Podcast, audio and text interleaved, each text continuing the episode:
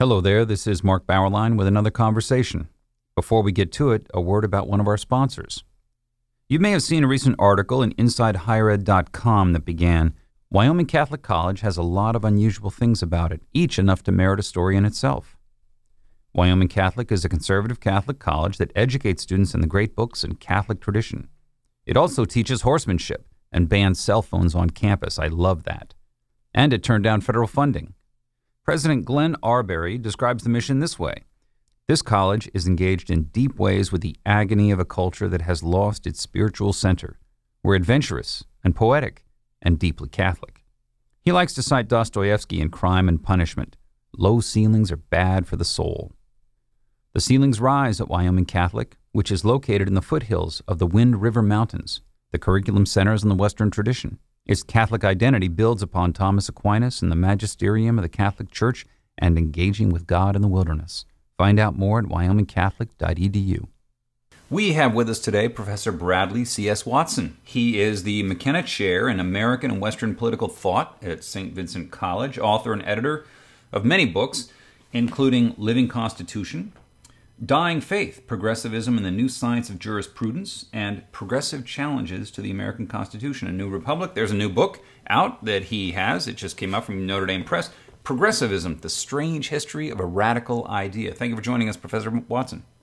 Thank you very much, Mark, for having me. It's great to be here. What makes progressivism, which sounds so nice and warm, and who's against progress, what makes that a radical idea? That's kind of a central uh, theme of the book and other things I've uh, written. The progressive idea, simply put, is that the principled American constitutionalism of uh, fixed natural rights, limited and dispersed powers, has to be overturned and replaced by a sort of organic evolutionary model of the Constitution that facilitates the authority of uh, experts, experts dedicated fundamentally to the expansion of the public sphere and to political control, especially at the national level. And we've seen uh, this a lot in uh, in recent years in American politics. We're seeing it right now. This notion of expert uh, control.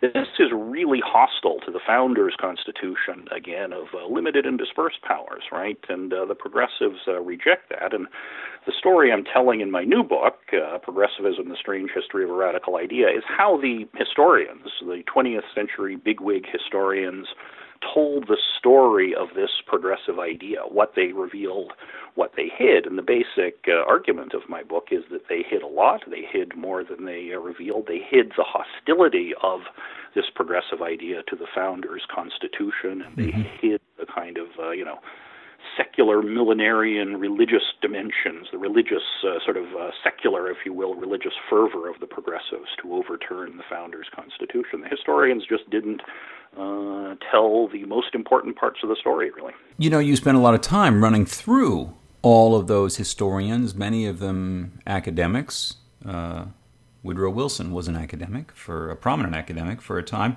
And one thing you just said is the the, the role of the experts and that this actually is contrary to the founder's vision. Now, you think of progressivism 100 years ago as something that was sort of geared toward the little guy, things like fair labor laws uh, or food safety acts, things right. like this. But really, there is something of a an, a reliance on the experts, the educated ones, that does does that often drift into uh, a hostility toward the people. Yeah, that, that's a very uh, good question, actually, because uh, the way the story of progressivism has been told, again, largely by the historians with whom I'm dealing in my uh, current book, is that uh, progressivism, for the most part, is this was this warm and fuzzy social movement, you know, in the early decades of the 20th century for things like labor reforms and, uh, you know, uh, child labor laws and safe health and safety in the face of, you know, a burgeoning, a new burgeoning industrial economy, the sense that, uh, you know, we need uh, new regulations in these areas. And that was a part of uh, progressivism, but it wasn't the most uh, important part. The part that's really the most important part is the sort of intellectual, anti constitutional uh, dimension of progressivism, which is what I've uh, concentrated on uh, in my writings. And um, when you bring in the intellectual progressives, right, uh, Woodrow Woodrow Wilson being a famous one, but also um, you know many of the uh, many academics, including the historians I'm dealing with, when you bring in the intellectual progressives, there's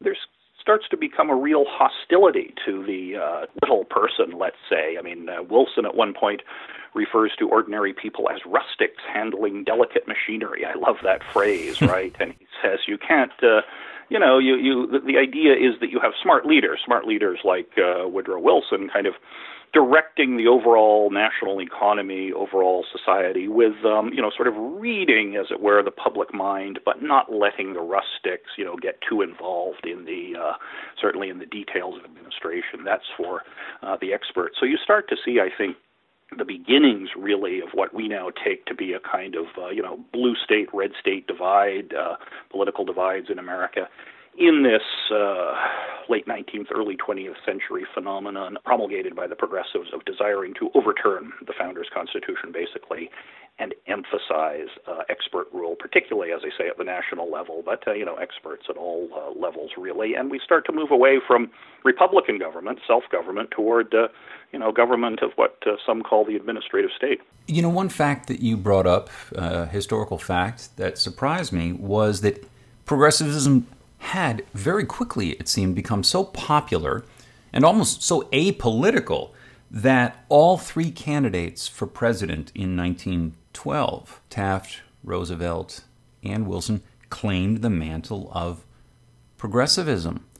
I mean, that, that, that wouldn't have happened even eight years before. I mean, this, this seems like a sudden rise of popularity. Is that correct? That's right. I mean, Taft was the one who most uh, put into of those three who most put into question the new, the burgeoning progressive synthesis. But even he, you know, wanted to hitch his wagon to that uh, train a little bit. And uh, this is uh, the, the pivotal election of uh, 1912, as you say. I mean, uh, it's a consequence of intellectual currents that have been swirling around in America for about 30 years before that, maybe even a bit, uh, maybe even a bit more than that. The intellectual currents on which progressivism was founded include things, and I deal with these a bit in the book, uh, things like uh, social Darwinism, the application of Darwinian evolutionary concepts to politics, to the Constitution, and American pragmatism, the idea that uh, you know there's no truth simply. Uh, well, Br- Brad, let's let, let's pause at that. Give us an example of how social Darwinism would, because I, I, read those, I read the sections uh, closely there. The intellectual history that you're giving is is very strong, and I, I should say to to listeners, it's very accessible as well. I think that teachers who are doing American history uh, in undergraduate classes would be would be wise to to add this book to the syllabus. Uh, how did social Darwinism make its way from you know certain ideas among among the, the elite, the academics, into some form of progressive policy? That's also a very good question. I mean, the basic uh, Darwinian idea, of course, is that uh, you know organisms uh, evolve. The old notion of species, fixed species with fixed national uh, natural uh, attributes, uh, is sort of an old-fashioned notion the Darwinists reject that. They say species are always kind of, uh, you know, through variations morphing into something else. The social Darwinists come along and start applying that evolutionary model to um, to politics. They start saying things like, well, the founders' constitution, of course, was this outmoded 18th century thing which uh, has to either be done away with or has to grow, has to, uh, you know, evolve into something else, and it will evolve into something else with our, you know, sort of expert guidance. So the idea of the living constitution, the model of the living constitution, comes out of this uh, early sort of social Darwinist thought, and we still very much deal with the consequences uh, of the living constitution today. You know, every time the Supreme Court hands down some uh, you know crackpot decision that doesn't bear much relation to the text of the founders' constitution. They're they're basically imbibing that living constitution model. So, uh, to get back to your question. Um, I think that uh, the idea of the living constitution and a and an ever uh, you know ever changing uh, sense of the natural uh, attributes of let's say human beings um, mm-hmm has never been fully embraced by the people. This has always been a kind of intellectual pastime, more or less imposed by the people, by the progressive intellectual classes, beginning in the early 20th century, but really continuing all the way to the 21st century. And that's why you have, I think, uh, these you know, very interesting and very visceral divisions in America right now between people who still believe in the old-fashioned founders' constitution. You know, it means what they wrote. If we're going to change it, and we can change it, we need to change it via a formal amendment process, not by, you know, uh, the dictates of elites, whether they be on the Supreme Court or in the political or administrative uh, branches. So I don't think that um, you know, the uh, Darwinian or evolutionary model of the Constitution has ever been fully embraced by the people, but it's been very much embraced by our liberal, progressive ruling classes who just sort of uh, tell us what the Constitution means today, or tell us, you know, what it is to be human today. Tell us what the natural, you know, or the or, or the uh, you know the latest sort of identitarian uh, politics demand, right? And so they're rejecting not only the founders' Constitution, but the idea of, of a natural order, of natural rights, which were so important to the founders. Human beings are creatures of a certain type, a certain species and rank, to borrow from. Uh, from uh, John Locke. The progressives uh, reject this. They say even human beings, uh, you know, can be remade in whatever image we want to uh, remake them. And I don't think the people have ever fully uh, bought into that. It's an intellectual uh, disposition. One angle that comes out here is really the affective one. We've got the intellectual arguments that you lay out very well, but there was also sort of an emotional component that comes through among the, the elite progressives. Uh, you, you say that Woodrow Wilson actually had some contempt for that old constitutional order. It wasn't just simply a matter of well, we need to adjust, we need to adapt, we need to uh, we need to progress. But there there was there was at the same time almost again a, a disdain for the old, which of course carries over into contempt for the people who cling to those old ways. That seems to me to be a common thread running through a lot of these progressives. Is that right?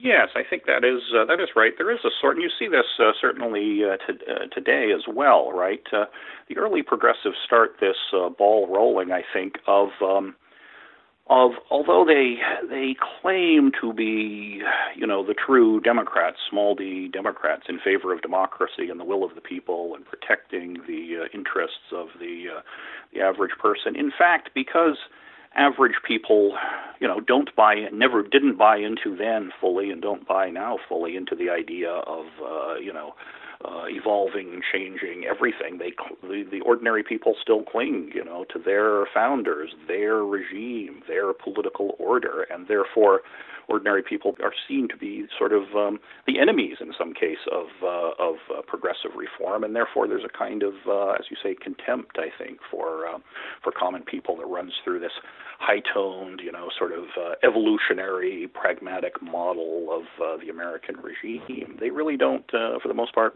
think much of the common man, although they claim to. They claim to be the friends. We certainly see a great deal of that now from from the left. I mean, you know, the deplorables remark is is the prime example. But did people in America in 1920 did they feel the contempt? I mean, was there was there sort of a surprise on the part of you know farmers in, in Nebraska or populists uh, back then uh, which was a party, did you start to sense a social tension coming through at this time?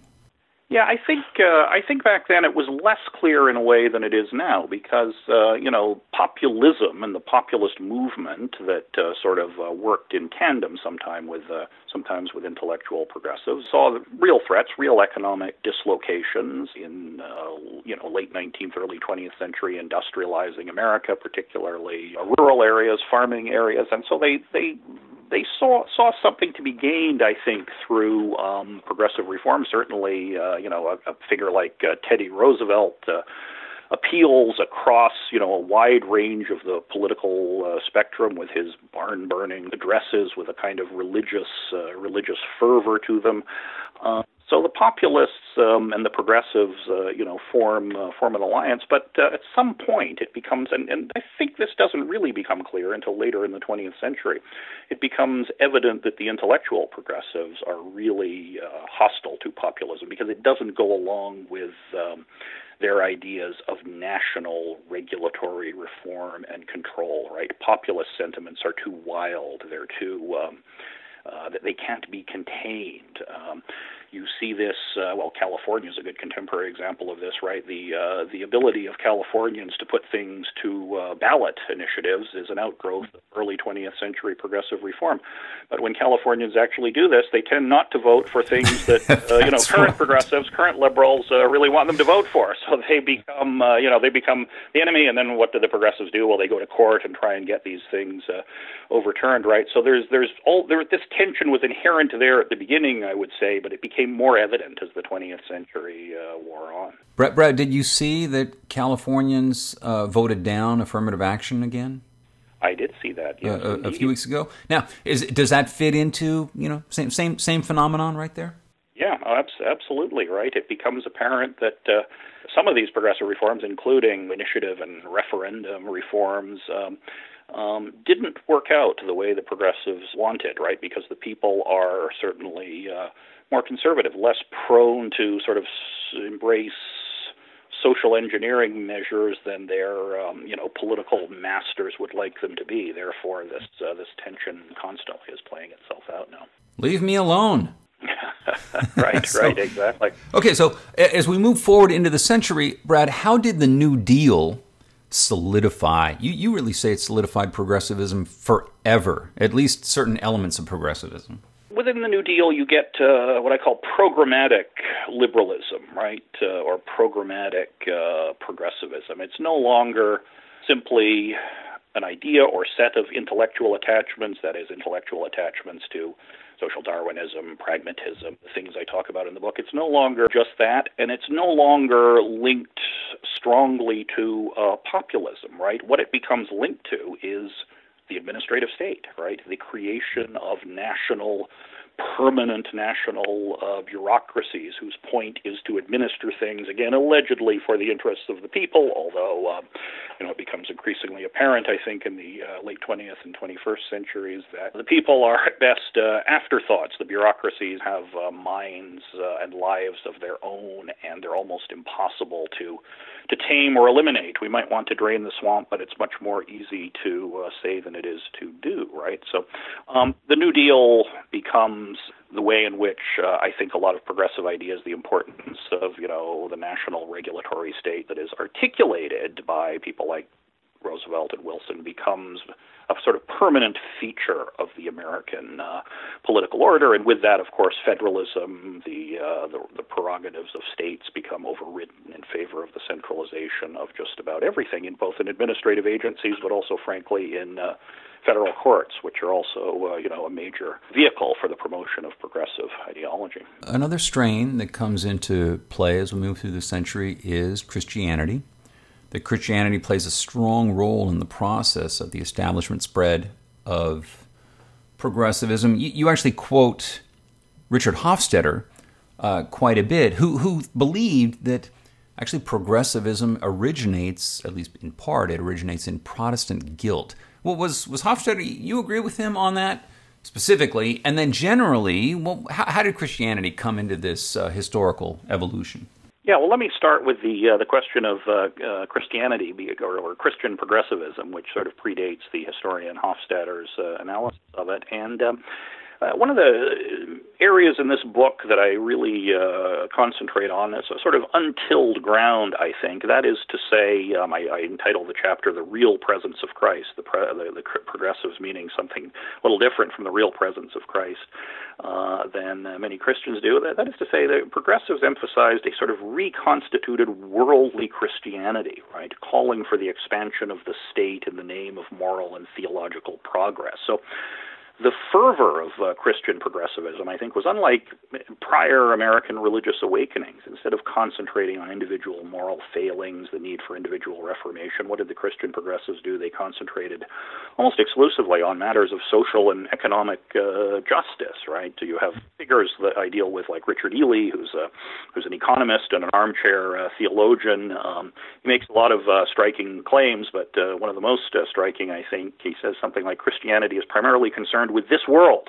It's the mission of Christianity to bring the kingdom of righteousness uh, here and into the here and now and rescue us from evil, redeem our social relations. This idea that Christianity is fundamentally a phenomenon for this world to solve political and economic uh, problems, right? And his um, uh, compatriots, people like uh, the Protestant Walter uh, Rauschenbusch, the Catholic Father John Ryan. Um, they also, uh, you know, bring Jesus, as it were, down from heaven to solve, you know, sort of economic problems, basically, right? Uh, uh, they justify uh, increased political control on the basis of, you know, what would Jesus do kind of thing if he were confronted the question of, you know, a minimum wage or, or something like that. And you still see that strain of uh, liberal Christianity today. But of course, increasingly liberal Christianity, I'll say one thing about the early progressive theologians. I think they were actually real, real uh, Christians. They, they were trying to, uh, you know, figure it out. Uh, contemporary liberal Christianity, of course, and it's a short step. Once you make Christianity about the here and now, what do you end up with? The here and now, but you lose the Christianity part, right? Which is kind of uh, you know where we are. But they, but contemporary liberals still have that messianic fervor, which I trace to the early sort of uh, Christian progressives when Christianity was still a real thing for them. Increasingly, though, uh, you know, liberals are secular, but they're incredibly, you know, moralistic and self-righteous, and I think they derive that from, uh, you know, from the early Christian uh, progressives I deal with in the book. You mentioned uh, the historian Richard Hofstadter. Yeah, I mean, he. Um, he's one of the major 20th century historians I deal with as I tell the story of how the historians unfolded the progressive uh, phenomenon.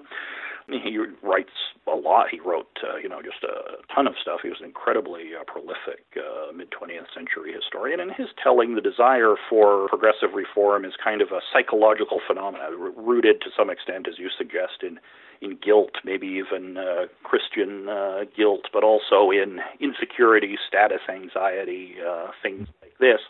And of course, in emphasizing these sort of psychological components, psychological reductionism, as I call it, what does he miss? And he's like all the other big uh, 20th century historians in this sense.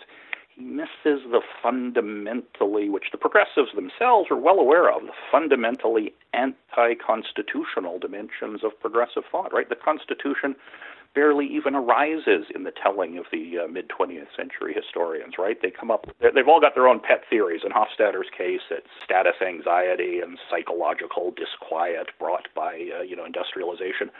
But the idea that the progressives were at war with the founders' constitution, which the intellectual progressives themselves say they are, uh, you know, never really comes across. Again, so progressivism again, is, is told as the relatively warm and fuzzy social movement for reform based on a variety of theories of these historians, but the anti constitutional dimension uh, doesn't come across, and neither does the secular millenarian dimension, which I think is very important today, as I say, with the kind of um, moralistic tone that the progressive left uh, takes when it's dealing with the rustics, uh, you know, those people who think they're doing God's work or something like it, if only they believed in God, right? So we're left with the sort of the, the residue or the remnants of this uh, sort of intellectual uh, outlook of the early uh, 20th century, but it's now fully secularized and uh, kind of on steroids, moralistic uh, steroids at this point. But the historians like Hofstadter sort of miss these big picture things as they emphasize, um, you know, basically progressivism fitting with the overall American consensus as they see it, right? They don't see progressivism as a radical break with the founders' ideas of republicanism. They see it as just a sort of continuation dealing with, you know, sort of new social problems at the end of the 19th century, but not fundamentally uh, breaking with anything. And this is what I call them uh, to account for in this book.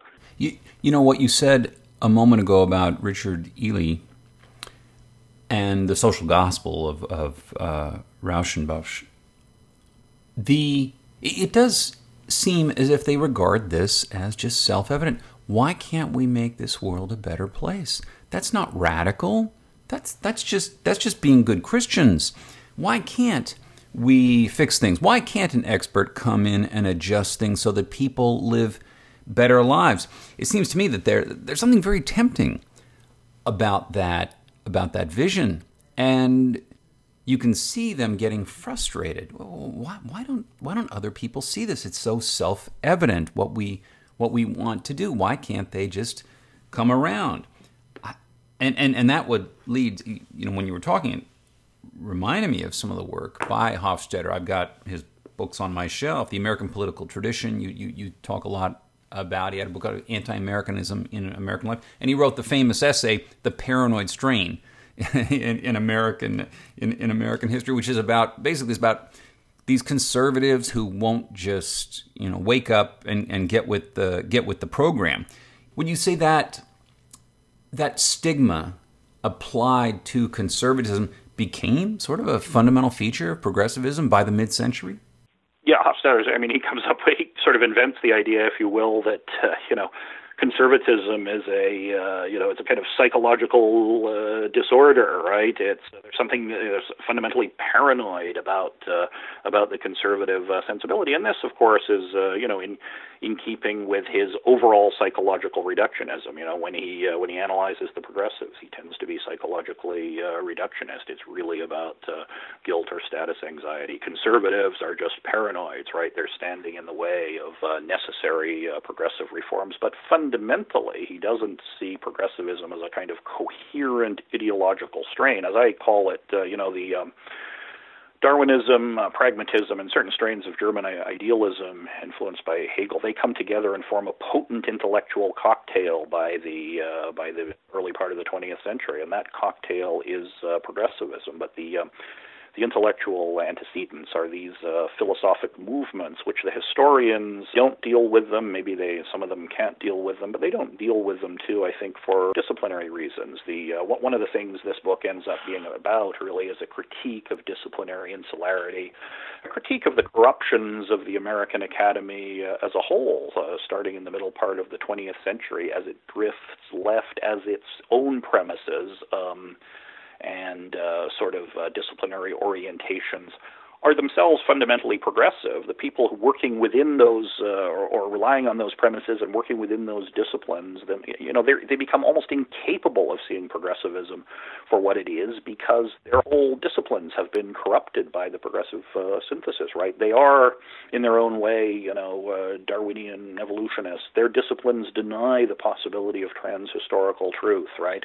The discipline of um, of history commits itself only to uh, consensus, and you know, you're an academic too, you know as well as I do that academic disciplines are not the places you go for dispassionate pursuit of the truth, right? They have their own in-house rules and norms, and uh, you know certain things can be said and other things can't be said, and, and it depends on what the consensus is within that discipline at any uh, given moment. And the consensus within the historical discipline in the 20th century is largely a progressive consensus. So the progressives are are um, you know defined by the very thing they claim to be describing, right? So I talk a little bit about confirmation bias, you know, the tendency of investigators to seek and to elevate that which confirms their pre-existing hypotheses, right? And professional academics who you know, dedicate themselves nominally to objectivity, or at least uh, many of them do, have never been immune to deformation or even outright capture by professional interests as they you know try to as they as they